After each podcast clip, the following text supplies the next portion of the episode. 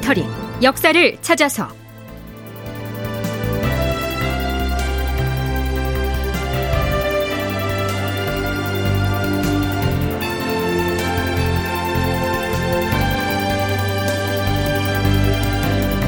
제천칠십이 편 창덕궁으로 이사하기를 거부하다. 극본 이상락, 연출 조정현.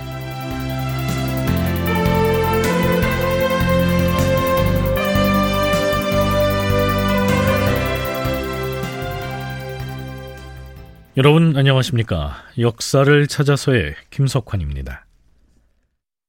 지난 시간 말미에 광해군 때의 선희의법, 즉 대동법을 전국적으로 시행하지 못하고 도중에 그만둔 데에는 궁궐 수축을 위한 무리한 토목공사도 그 요인으로 작용했다는 오학영 교수의 얘기 소개했었죠. 광해군은 즉위하자마자 선조 말에 시행하다가 중단된 창덕궁 복원공사를 무리하다 싶게 강행했고요. 거기다가 창경궁 공사까지 함께 밀어붙입니다. 그렇게 시작된 궁궐공사는 그가 재위했던 거의 전 기간에 걸쳐서 진행됐으니 농민들의 세금을 공정하게 거두자는 취지의 공물개혁을 전국적으로 실시할 겨를이 없었습니다. 광해 이 년 삼월 이십육일에 모처럼 경연이 열립니다.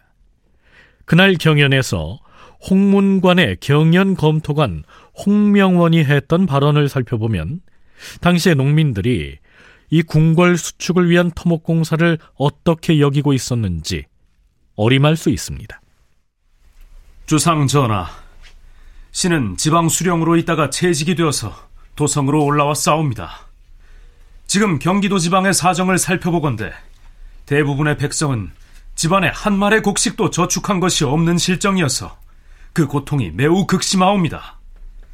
또한 신이 사사로운 일로 전라도를 왕래하였었는데 처음 만난 그곳 사람들이 모두 입을 모아 이렇게 수군거려 싸웁니다. 아유, 우리 집 남편은 산판에 나무 베러 갔다가 지금 보름째 돌아오지 않고 있으니 어떡하면 좋아. 일손이 없어서 금년 농사는 망치게 생겼는데. 아유, 우리 큰아들은 무슨 궁궐도감인가 하는 곳에서 돌깨는 석공으로 뽑아가더니 한 달이 지나도록 안 보내주고 있다니까 그래. 아니, 아니 근데 임금이 들어가서 살 창덕궁은 진즉에 다 지었고 그 뭐더라? 아이고 맞아, 창경궁도 거지반 다 지었다는데 뭔 놈의 공사를 그렇게 오래 한대요? 그 말 못 들었어? 아, 요새 궁궐을 새로 짓는다는 소문이 파다하던데. 아이, 그러면은 경복궁을 짓는다는 말인가? 아니, 엉뚱한 데다 새 궁궐을 짓기 시작했대요. 아유, 그러니까 끊임없이 사람을 뽑아가고 배하고 곡식을 쉴 새 없이 걷어가지. 아이고, 백성이야 죽든 말든. 아유, 이러다 또 전쟁 나는 거 아니요? 궁궐 제목을 지방마다 거듭거듭 배정을 하니 백성들 사이에서는 필시 다시 새 궁궐을 세우는 모양이다, 이런 소문이 파다한 실정이옵니다. 멀리 떨어진 지방에서 어리석은 백성들이 했던 말을 아뢰게 되어 송구하옵니다. 하오나 나라에서 토목공사를 수년 동안이나 중지하지 않고 계속하고 있으니 이러다가 남쪽이나 북쪽에서 또다시 오랑캐가 침입해오면 무엇으로 막으시겠사옵니까? 오랑캐를 궁궐로 막아내시겠사옵니까? 궁궐공사에 집착하고 있는 광해군에게 이러다가 외적이 쳐들어오면 궁궐로 적을 막겠느냐, 홍명원이 이렇게 쏘아붙인 것이죠. 그러나 광해군의 대답은 변함이 없습니다. 지금은 궁궐공사가 거의 끝나가는 때인지라 도중에 그만둘 수는 없다고 말하지 않았는가?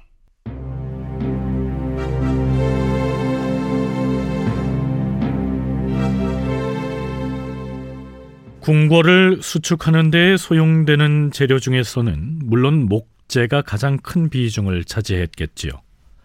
하지만 그 못지않게 채취하기도 어렵고 운반하기도 힘든 건축자재가 바로 석재, 곧 돌이었습니다. 자, 바위돌이 드디어 금이 갔다!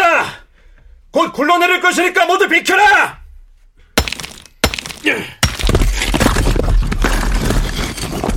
야, 석공들 뭐라고 했나? 빨려서 질서에 맞춰서 다듬어야지.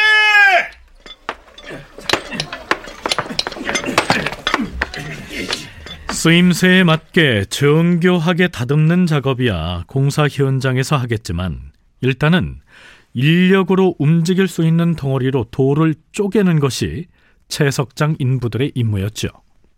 자, 이 다듬어진 돌은 수레에다 실어야 하니까 한쪽에 세 명씩, 여섯 명이 양쪽에 서서 목도로 운반할 것이다. 자, 준비됐으면 시작! 차! 야! 차! 야! 차! 순전히 사람의 힘으로 운반된 돌은 수레에 실리게 되고요. 자, 이쪽 수레 석재 다 실었으니 출발하라!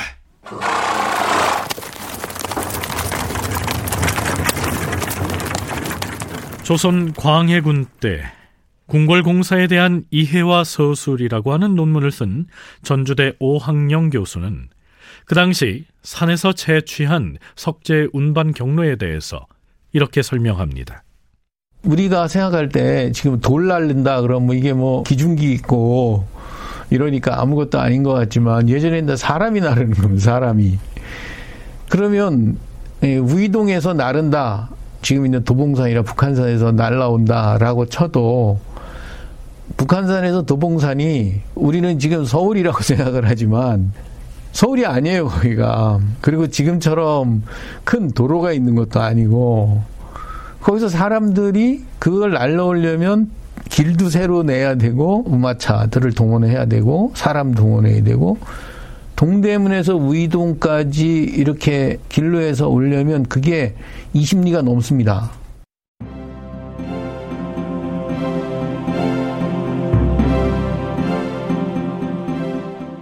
궁궐 공사가 그칠 새 없이 계속되니까 지방에 거주하는 백성들 사이에서는 기존의 궁궐 말고 다른 궁궐을 새로 짓는다더라, 이런 소문이 났었다고 했죠.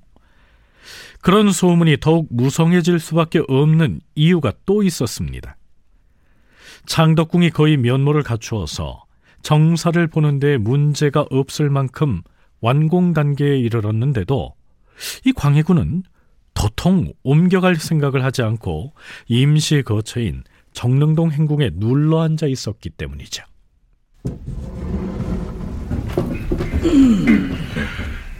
승정원의 좌승지 윤휘, 우승지 김상준, 좌부승지 김신국, 우부승지 박건, 동부승지 이호이 등이 편전으로 들어가서 새로 지은 창덕궁으로 이사갈 날을 택이라는 문제에 대해 건의하였다.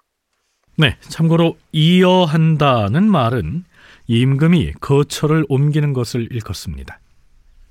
전하, 새로 지은 궁궐로 언제 이어하실 것인지 주상전하께서 그 날짜를 속히 정하기를 신료들은 물론이고 백성들도 간절히 바라고 있사옵니다.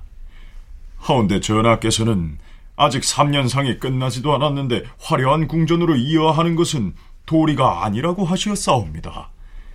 하오나 신들뿐만 아니라 대신들 역시 전하께서 속히 결단하시기를 삼가 기다리고 있사옵니다. 그러자 임금이 이렇게 답하였다. 음, 그대들의 지극한 뜻을 과인도 알고 있다. 경들이 아랜 뜻을 참작하여 처리할 터이니 기다리라. 네, 이때가 광해군 일 년 시월이었죠. 그러니까 이 시기에 이미 창덕궁은 국왕이 이사를 가서 정무를 보는 데에 별 문제가 없을 만큼 완공됐다는 사실을 알 수 있죠.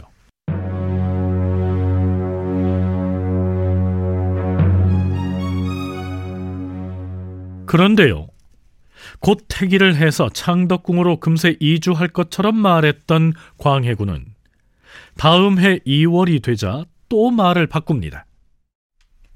전하, 이제 창덕궁의 여러 전각들이 예전 그대로 거의 완전하게 회복이 되었사옵니다. 대소 신료들이 하루속히 이어하시기를 원하옵니다. 전하께서 결단을 내리시어서 정각이 복원되었다고는 하나 여기저기 시설들이 매우 답답하고 음침해서 한 곳도 환하게 소통된 곳이 없을 뿐 아니라 어 그리고 또 그러니까 침전이 궁인들이 드나드는 곳과 멀리 떨어져 있지 않아서 잡다하게 떠드는 소리가 들리지 않던가. 나는 본래 신병을 앓고 있어서 사람이 시끄럽게 떠드는 소리를 가장 싫어한다. 그러니 내가 평시에 머무는 거처는 반드시 소통이 잘 되고 확 트인 곳이어야 한다. 건강이 좋고 병이 없을 때라면 별 문제가 없겠으나 마음과 몸이 편치 못한 관계로 궁 안에 한가하고 조용하게 병을 요양할 곳이 없기 때문에 대전에서 조금 멀리 떨어진 곳에 책방 건물을 하나 새로 지어서 별당으로 삼고자 하는데. 자, 이쯤 되면 광해군은 어떻게든 창덕궁으로 이사가는 것을 지체하려고 이런저런 핑계를 갖다 대는 것처럼 보이지요. 그럼에도 이어하라는 주청이 이어지자 또 이런 핑계를 댑니다. 과인이 창덕궁으로 옮겨가더라도 자정께서는 마땅히 창경궁에 사셔야 하지 않겠는가. 뭐 그러자면 창경궁 수리가 이루어져야 하는데 아직 미비한 실정이 아닌가. 여기에서 말하는 자전은 뒷날 자신이 대비의 자리에서 내쫓게 되는 영창대군의 어머니, 즉 인목대비를 말합니다. 총신대 송웅섭 교수의 얘기 들어보시죠. 광해군이 이제 창경궁 재건 사업을 창덕궁 재건에 이어서 연이어 하니까 궁궐공사가 너무 지나치다라고 하는 비판들이 있었고, 그거에 대한 하나의 강행 명분으로서 자전이 거처할 곳이 필요하다.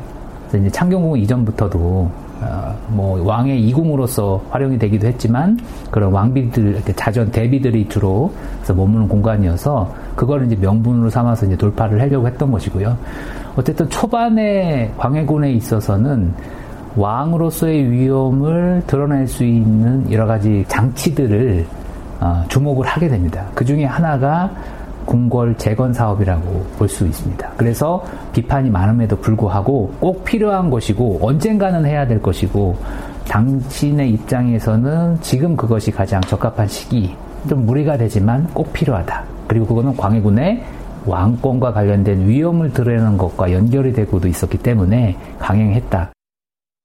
법적인 어머니, 즉 자전이 편하게 거처할 창경궁이 아직 완성되지 않았는데 자신이 어떻게 창덕궁으로 옮길 수가 있느냐, 뭐 이런 얘기인데요. 전주대 오학영 교수는 앞뒤가 맞지 않는 논리라고 얘기합니다.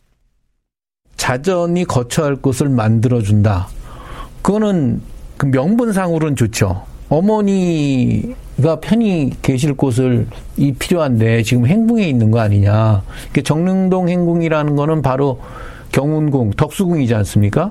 그러니까 덕수궁도 이렇게 좁은데 같이 있으니까. 어, 근데 사실 창덕궁 이미 지었으니까 자기가 옮기면 되는데 창덕궁은 옮기진 않고 그게 좀 이상한 거죠. 대비의 불편한 거처가 그토록 걱정이 됐으면 일단 비좁은 정릉동의 행궁을 벗어나서 함께 창덕궁으로 가면 되겠죠. 혹은 대비만 정릉동 행궁에 남게 해도 될 것이고요.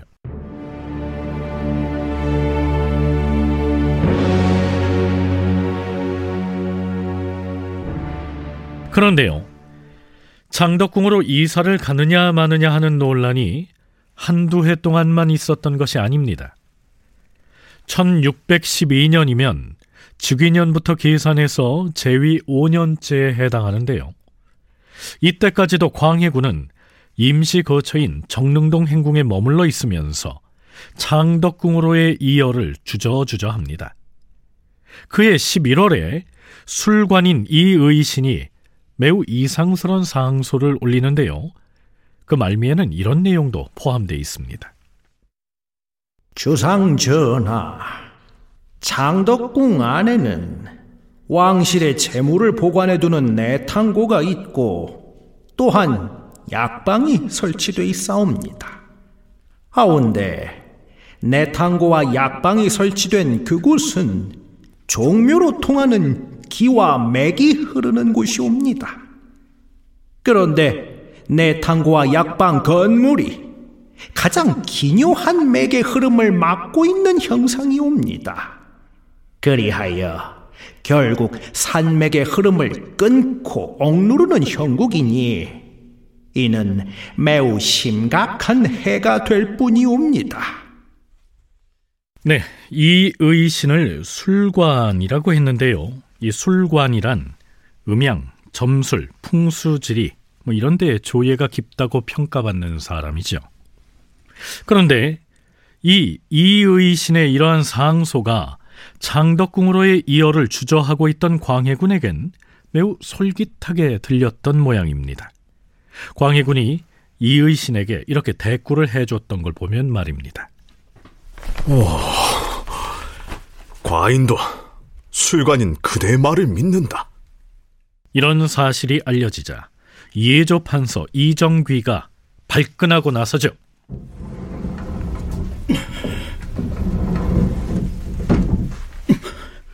전하, 예판이 어인 일인가?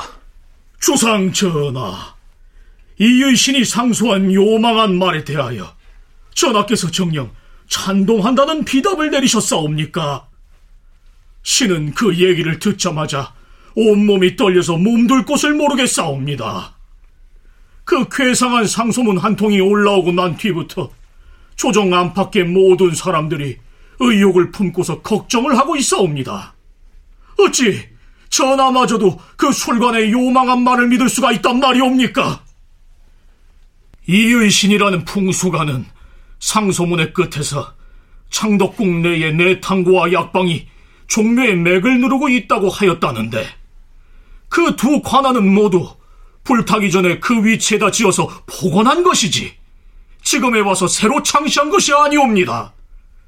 신들은 풍수설에 대해서는 잘 몰라서 그 허점과 실상을 가릴 수는 없사오나. 네, 사실 이때 이의신이 올리는 상소문에는 단지 내탕고와 약방이 종묘의 맥을 끊는다는 내용만 담겨 있었던 것은 아니었고요. 도읍을 옮겨야 한다면서 천도를 주장한 내용이 주를 이루고 있어서 대소신료들을 경악하게 만들었던 겁니다. 천도 주장과 관련해선 다음에 다루기로 하겠는데요. 어찌됐든 이렇게 해서 광해군에겐 창덕궁으로 이사가지 않을 구실 하나가 더 생긴 셈이죠. 송웅섭 교수의 얘기 이어집니다. 풍수지리설과 같은 이러한 술수가들의 말에 광해군이 굉장히 귀를 많이 기우는 모습들을 보이고 있습니다. 근데 이런 것은 광해군만의 문제는 아니었고요. 선조도 그랬습니다. 선조도 경복궁 중건이 멈추게 되었던 가장 결정적인 이유가 결국 이제 뭐 공사비 문제도 있었지만 경복궁이 그 길지가 아니다라고 하는 뭐 이런 식의 그 지관 또는 이 풍수가들의 말을 이제 선조가 받아들여서 먼저 창덕궁을 이제 재건을 하면서 경복궁 재건이 이제 멈춰지게 된 것이지 않습니까? 선조도 이제 그런 풍수지리설에 이제 혹신하는 그런 모습들을 보이고 있었고 광해군도 역시 이제 그러한 어 이 풍수가들의 말에 귀를 기울여서 창덕궁에 이제 이어하는 것을 좀 꺼리고 있었던 이런 모습들을 보이고 있어요. 자, 그러면 광해군은 대체 언제쯤 창덕궁으로 옮겨갈까요? 미리 얘기하자면 광해군은 광해 칠 년에 이르러서야 거처를 옮깁니다. 물론 그 사이 궁궐 수축이나 이전에 관련된 우여곡절은 아주 많았죠. 다큐멘터리 역사를 찾아서 다음 시간에 계속하겠습니다.